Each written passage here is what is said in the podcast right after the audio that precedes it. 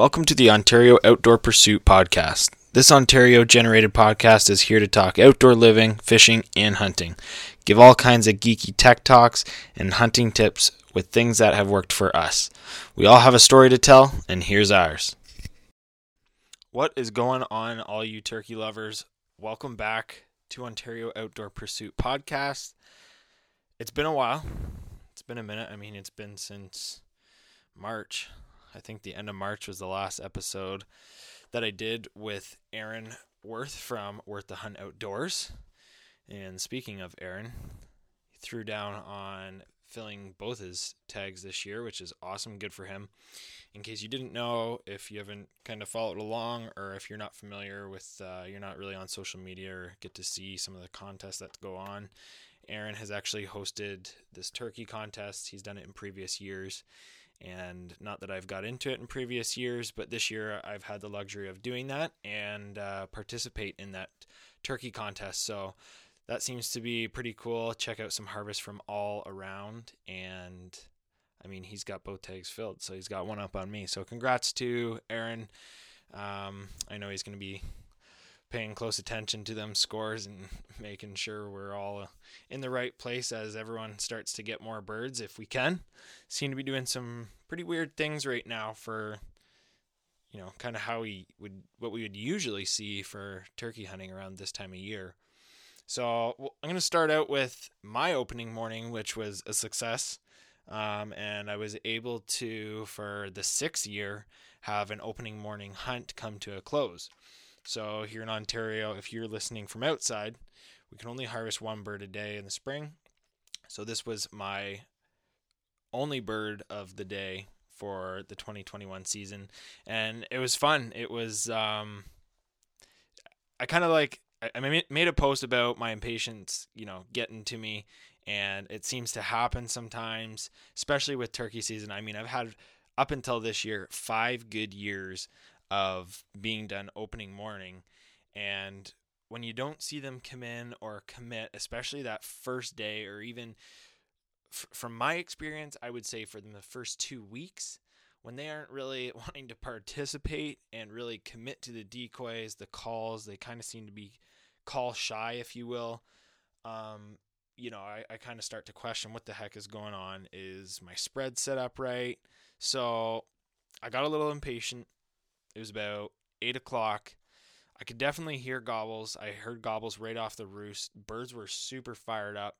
I was making the right sequence of calls, kind of along the same lines as I do. Every morning that I go out, if I, I'll change it up.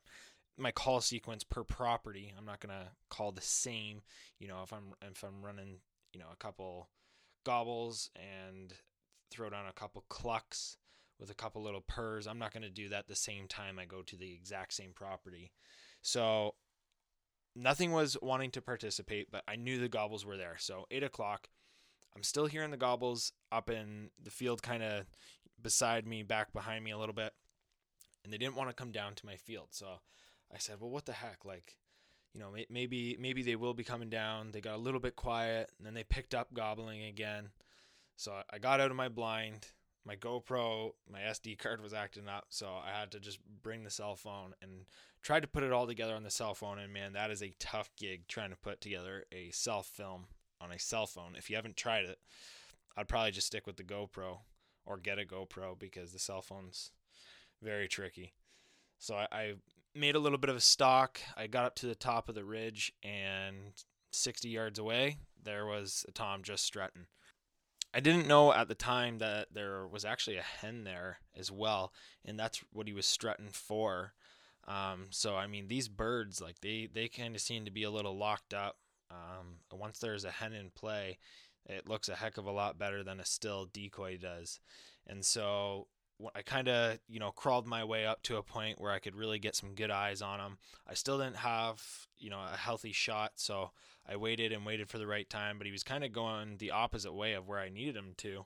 So I continued to glass, and that was about a 10-minute segment of me just sitting, waiting, watching. And as I made a couple moves, I had the hen dart in front of me. Well, I actually had kind of spooked her, and she had ran around a field probably about 100 yards away from me. and that kind of set him off. He didn't spook, but he went off after her, and he just kind of followed her. He kind of went down to a half strut, walked a little bit full strut, down to a half strut, and then back up to full strut. And if you were able to catch my video, you would have seen that I had got up to a point that, I could belly crawl, get myself into some hardwoods, and really get some good eyes on this bird. It was a nice bird. If I was getting the opportunity, I had to make sure all my cards were the right cards being played. And I got eyes on him. I kind of worked the field edge into the bush a little bit, stayed in the bush, made some calls. I made it, as if something was something a little bit more interesting around where I was. I didn't take a decoy up with me, and he kind of worked his way back around, and, he was kind of closing the distance. When I had spotted him out at the field when I was in the bush in the video, he was about 85 yards. So of course I wasn't making that kind of bomb through the bush there. So I got him back out to 40 yards, and he was kind of in a spot, and I was in a spot that I was a little bit open for, if I'm about to draw my bow, I'm also going to draw a lot of attention. He's going to pick me out like a sore thumb for sure. So I let him get to about 30 yards, and that's when I kind of got everything ready. I got my bow up. I got to full draw. He ended up working I made one more quick kind of cluck and brought him in another 6 yards, and 24 yards is what I grabbed him on the range. And that right at that spot he got to, sent the new arrow set up, and that was it. I had fully done the deed then. It was a great shot. It was a tough hunt. They definitely made me work for my money, but it was super fun. I was so excited that I was able to get it done for a sixth year on the opening morning. So it was fun. I kind of don't really know what to say about how they're acting right now. It's a little bit different. I mean, if in a perfect world, if we could have turkey hunting perhaps even 2 weeks earlier, ideally even a month earlier. I mean, everyone in the States, they're posting their turkey photos way ahead of us, and they're catching it at prime time. I mean, those guys are getting turkeys when turkeys are on top of decoys. They are absolutely destroying them, clawing them to no other. And we're just not really having that behavior. At least I'm not, and most of my friends locally are not having that same kind of behavior. So it is odd. It's different for, different areas, of course. And obviously some people, maybe they do have the right setup, less pressure on the bush, more birds around. And I've got a couple people tonight that I'm going to have join with me. Some who've tagged out, some who haven't, and some who have some great knowledge and their thoughts and their input as to what might be happening with the way that the birds are responding this time of year and how it kind of differs from what we would usually see at this time. So this week's first guest I have on, and it is a familiar name, one you guys may have met before, Antler River's very own James Venoss. James, how are you doing? Good, thanks. So I want to hear a little bit about the turkey hunting you had with your success and kind of the behavior of what is going on right now. We had talked the other day about them not being the most responsive and perhaps decoy shy, call shy. So tell me about your opening morning hunt first off. My opening morning hunt was good. It was a lot of birds on the roost, a lot of birds gobbling. But then the hens all pitched over my head, about 17 birds, and I could not figure what was going on. So sometimes you don't know. It could have been a coyote up there or something. Another hunter might have spooked them. So I only had one bird that stayed on the roost, and he gobbled up the roost for a long time, longer than usual, which I thought was strange. And then he came down, and he kind of strut up top of the ridge, and I was kind of losing him. So I changed slate calls, and for some reason, he, even though it was opening morning, he seemed to like the new call better, and he responded to it, and he came down the hill and came right in. So, it turned out to be a good hunt. Now, I don't know if he would have came anyways without the change, but I like to have the variety sometimes, and just that little change or pitch sometimes seems to turn him on a little bit. And, I mean, like, I've had it in previous years, and I know you certainly have, where they will come to a decoy spread, you know, kind of no problem once they hear that first bit of cackling right off of the roost. It doesn't seem to be much struggle to get them to come in. Are you a big fan of using decoys? I like to have the options. So if I'm in the woods, I tend not to. But if I'm hunting with a bow, I 100% want to have a decoy. So I think the key to turkey hunting is to be mobile and also not get complacent in one setup. So and the other thing, you can't beat yourself up, because you can be out there and do everything right, and there's just, you know, the tom goes with the hens, and you know you've done everything right, and the next day they come in. So I don't think you want to change everything wholesale after a couple of failed attempts, but I don't think you also want to be too complacent where you always put the decoy in the same spot, same place, in the same place, because there's no question, if you're in the same corner of the field, put the decoys in front of you, they're always the same position. You know, those birds do get wise to that for sure. Now, I know we had briefly talked about, you know, the numbers of turkey and the turkey population. What do you think is going on? You know, are we up? Are we down in comparison to previous years?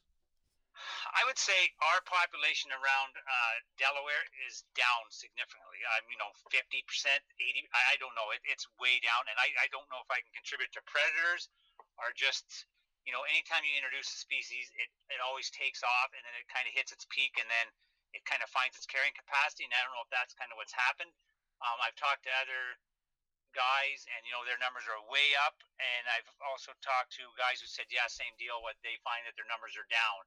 So I mean, our coyotes I don't think are any worse, but I have heard a few comments about, you know, bald eagles hitting guys' decoys, and actual, I talked to another guy who had a jake where the bald eagle swooped down on the jake. So I mean, predators become more opportunist, and you know, they will start learning how to hunt a prey.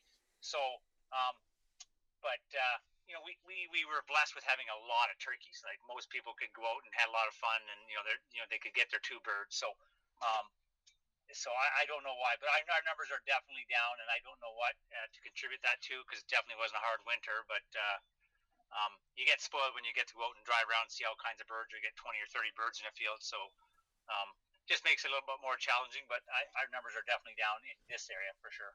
Do you think, like in the upcoming years, we could perhaps see going down to, and I guess what would your thoughts be if we went down to a single tag for the spring hunt?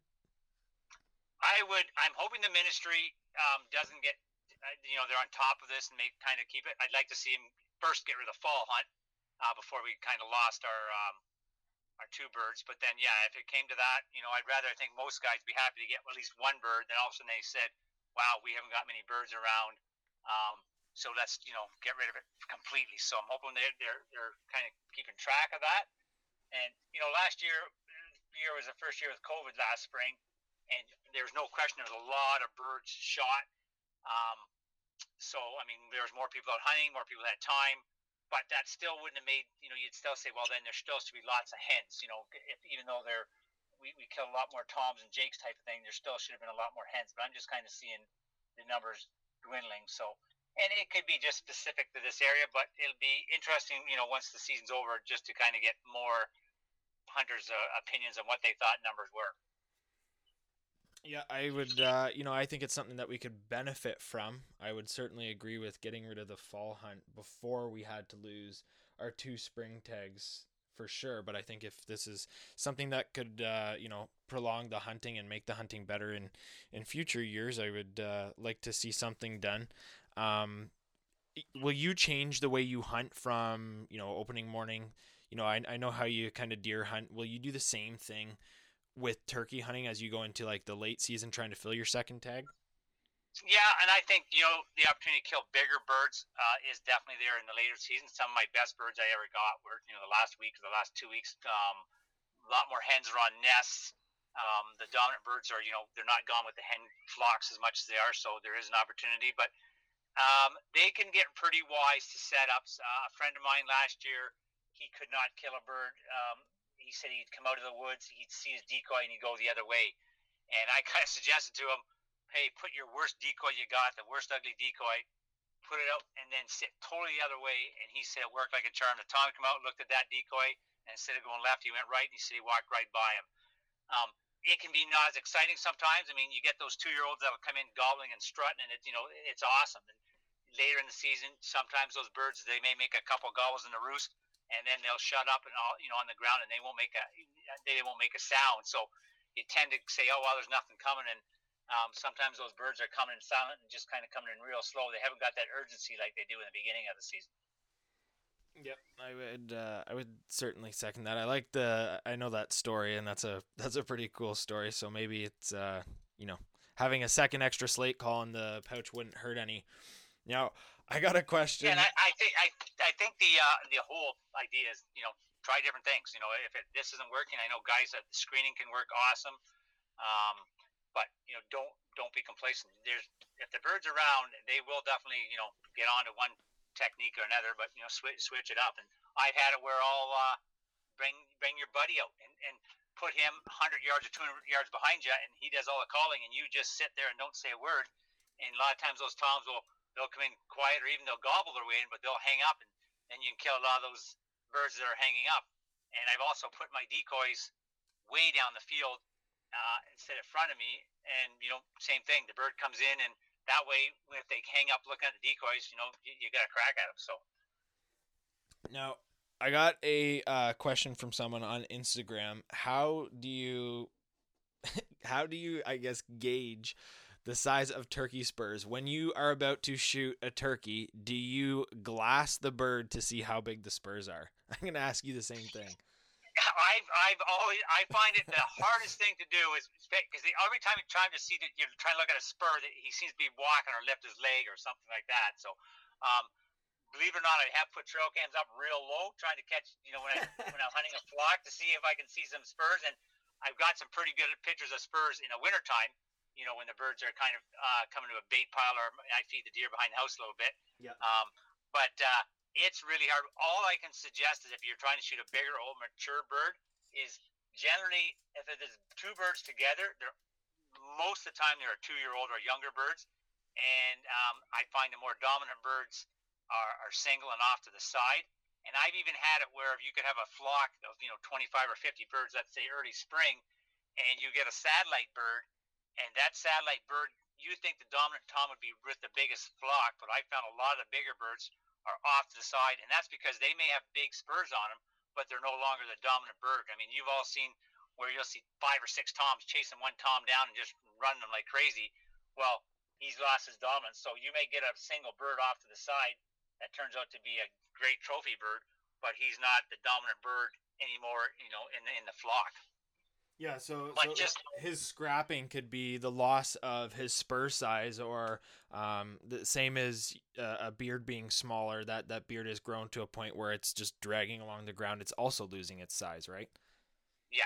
So, like I said, I mean, I if you're trying to really shoot a really big spurred bird, A, you got to have the genetics, and B, I find you will get better chance to kill them later in the season. But the first birdies that come running in sometimes, as a pair and they're gobbling, they come to your decoy, a lot of times you'll say that's a 2-year-old or a 3-year-old. But you can also have, I've seen guys shot, giant birds that, came in just, so there's really no rhyme and reason, but generally the older birds are single, and you can kind of tell. I mean, if you watch 3 birds out in the field, if there's 2 toms together and one off the side, almost always the 2 out together are going to be, a younger pair that kind of grew up as jakes kind of thing.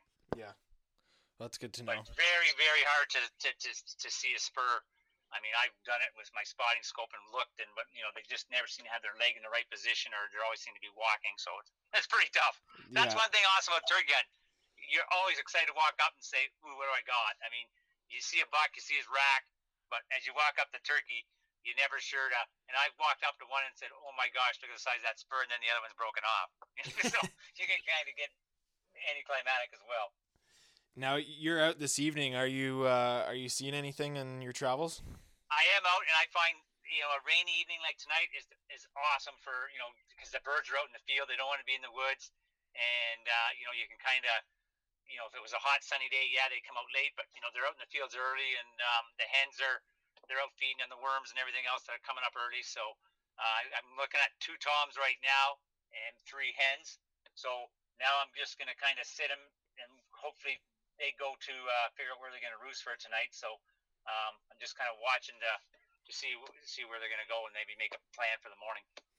Awesome. Well, appreciate the tips, James. And I know a lot of people will hopefully put those into effect and up their turkey game for the rest of the season. So I know we'll be in touch, and thanks for chatting with me. Yeah, thanks for the call. All right. Thanks, James. Thanks, bye. And next up, we have Ryan Pettigrew. Ryan is a friend that has been hunting mutual grounds. We've been hunting the same property for, well, a few years, and he's been able to fill both tags this year. So, Ryan, how you doing? Good, you? Doing well, man. So, tell me about it. Tell me about the filling of 2 tags. Opening morning was not a very exciting event. I think I was in the blind about 20 after 5. I personally like to get up, set up early. I like to just get in, set up, be quiet, have my coffee, and just sit and wait for the sun to come up. I think it was 6.5 minutes after legal shoot, and I was picking up the first bird and walking out of the field. It was one of the quickest hunts I've ever done. I wasn't expecting to be done that quickly. I wasn't sitting under any roost by any means. He happened to come out of the blue. I was not expecting him to come down that fast, but that was an interesting morning. It was nice to get back and go to bed. Friday of last week was an interesting turn of events. I decided to go out with that windstorm that we have. More or less, I wanted to go check to make sure my blind was still standing. But I went into the field probably about 2:00. It was that windy. The winter wheat was actually laying flat. The wind was just chaotic, but I figured the birds would have been in the field.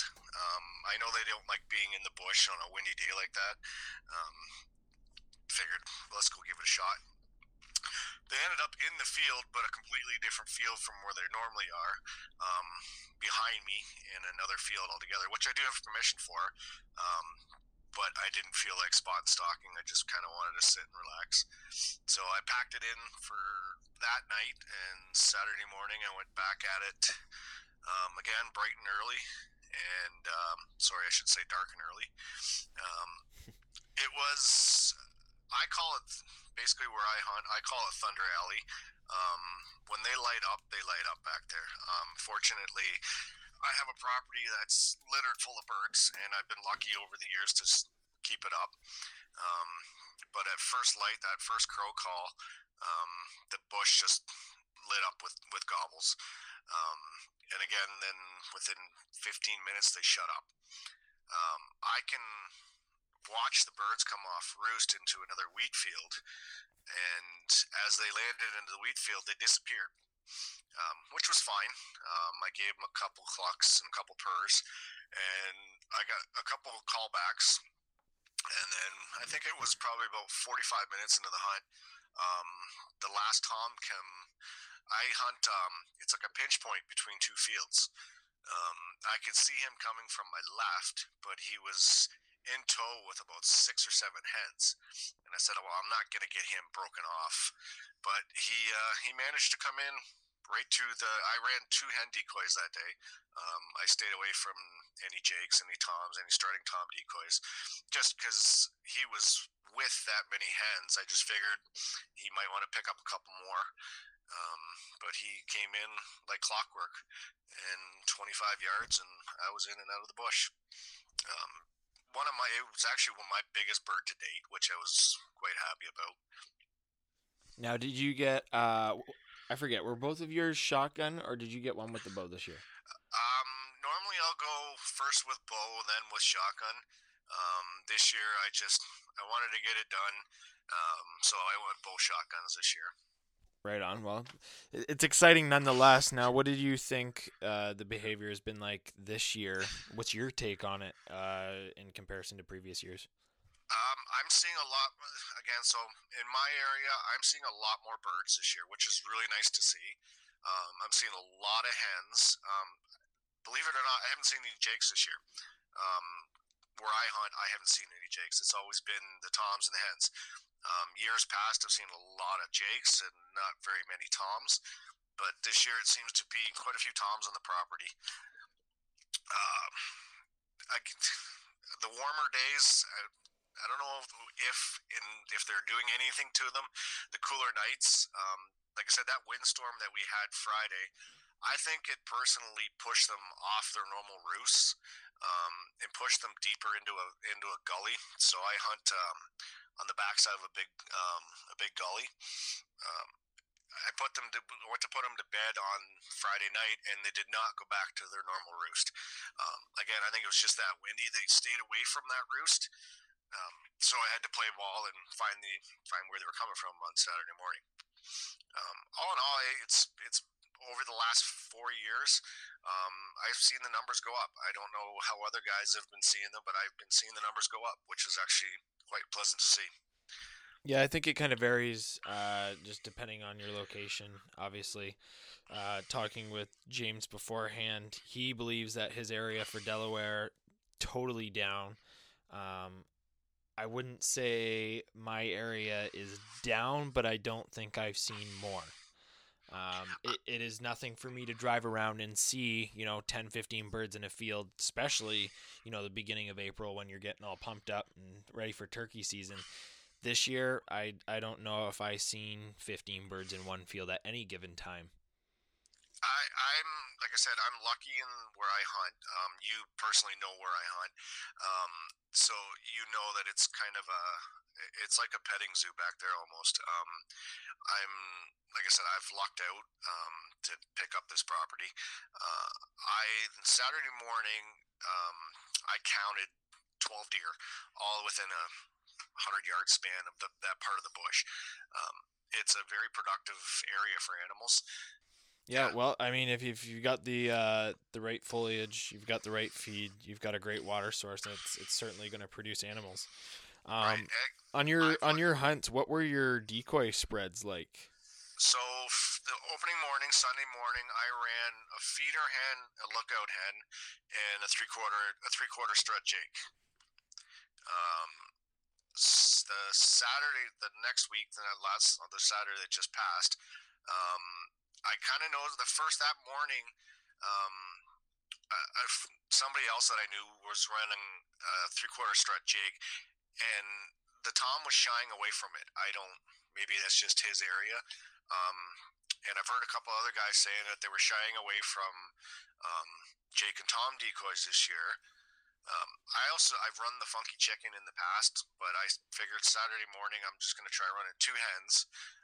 So I ran another feeder hen and another lookout hen. I didn't run any breeder hens. I haven't run one of those in quite a few years. But I just staggered them at 20, 25 yards out in front of me. And obviously it paid off. Yeah. I personally have never hunted without decoys. I have them. Why not use them? I've never really noticed them being too shy of the decoys, but it's not a lot of pressure in the area I hunt either. Yeah, well, it's, and it goes back to, it does change every property. It just, depends how you hunt, how many people you hunt, and, or how many people hunt there rather. And yeah, if you're using decoys all the time and lots of people hunt there, well, perhaps that they are going to be a little bit shy, but yeah, that second bird was a sweet bird you grabbed. Like I said, an educated bird you're not going to find them. It's just, you educate a bird, and like I said, you and I were talking earlier about blinds up all over a property, and you just can't educate the animals. No, and that pretty well goes for everything, absolutely. I would preach that to everyone, but yeah, well, I appreciate, you chatting with me, and congrats again. That's a pretty sweet way to be done. It's kind of bittersweet. Would you say it's bittersweet? I think it's bittersweet to finish it a little early, but it is bittersweet. But now I can get in and I can actually do some foraging now. I like to pick some wood. I gotta go find some leeks and some fiddleheads. Be nice to get out in the lake and do some fishing, but we'll see when that opens up. Yeah, there's really just a season for everything. My wife absolutely loves that. Yeah. Well, right on, man. Congrats again. And yeah, I'll be sending you pics if I can grab another one. Yeah. All right, Ryan. Thanks a lot, man. Well, good luck this year. I'm going to need it if I want to harvest another bird with their disobedient behavior. I'm not really fond of it. Well, thanks to those guys for calling in. And if you want to be on a podcast, feel free to shoot me a message on Instagram, or you can shoot me an email, OntarioOutdoorPursuit@gmail.com. I am no longer active on Facebook. I kind of made the decision that, you know, there find myself falling into a few rabbit holes of negativity and things I just don't need to be a part of or see or comment and kind of speak on, you know, especially with all this COVID crap going on. So Facebook is currently not active. At some point there may be a Facebook reopen, but for now it's going to be strictly Instagram. And if you want to check out any of the videos that I'll be posting, they will also be on YouTube. You can find any of the podcasts on Spotify, Podbean, Apple iTunes, iHeartRadio, and Google Podcasts. I want to just say a quick thanks to my friends at Antler River Archery for having all the archery necessities that I need to carry on through my archery season and hunting seasons. Also at Killin' Sticks. This year I partnered up with the Killin' Sticks crew, and they are awesome arrows. I shoot them both for target archery and for hunting, and they are an awesome team to really kind of bond with, you know, kind of feed off of each other. They've got a great page as well on their Instagram and Facebook, so feel free to check them out. And for the lethal Crimson Talon Broadheads, if you've seen my Instagram, or you can go check out their Instagram where you can see the photo of my turkey. It's pretty brutal. It did some damage, and it went where it needed to go. So check out the Crimson Talon Broadheads. And if you're still after them Thunder Chickens, best of luck. We'll see you guys at the end of the season.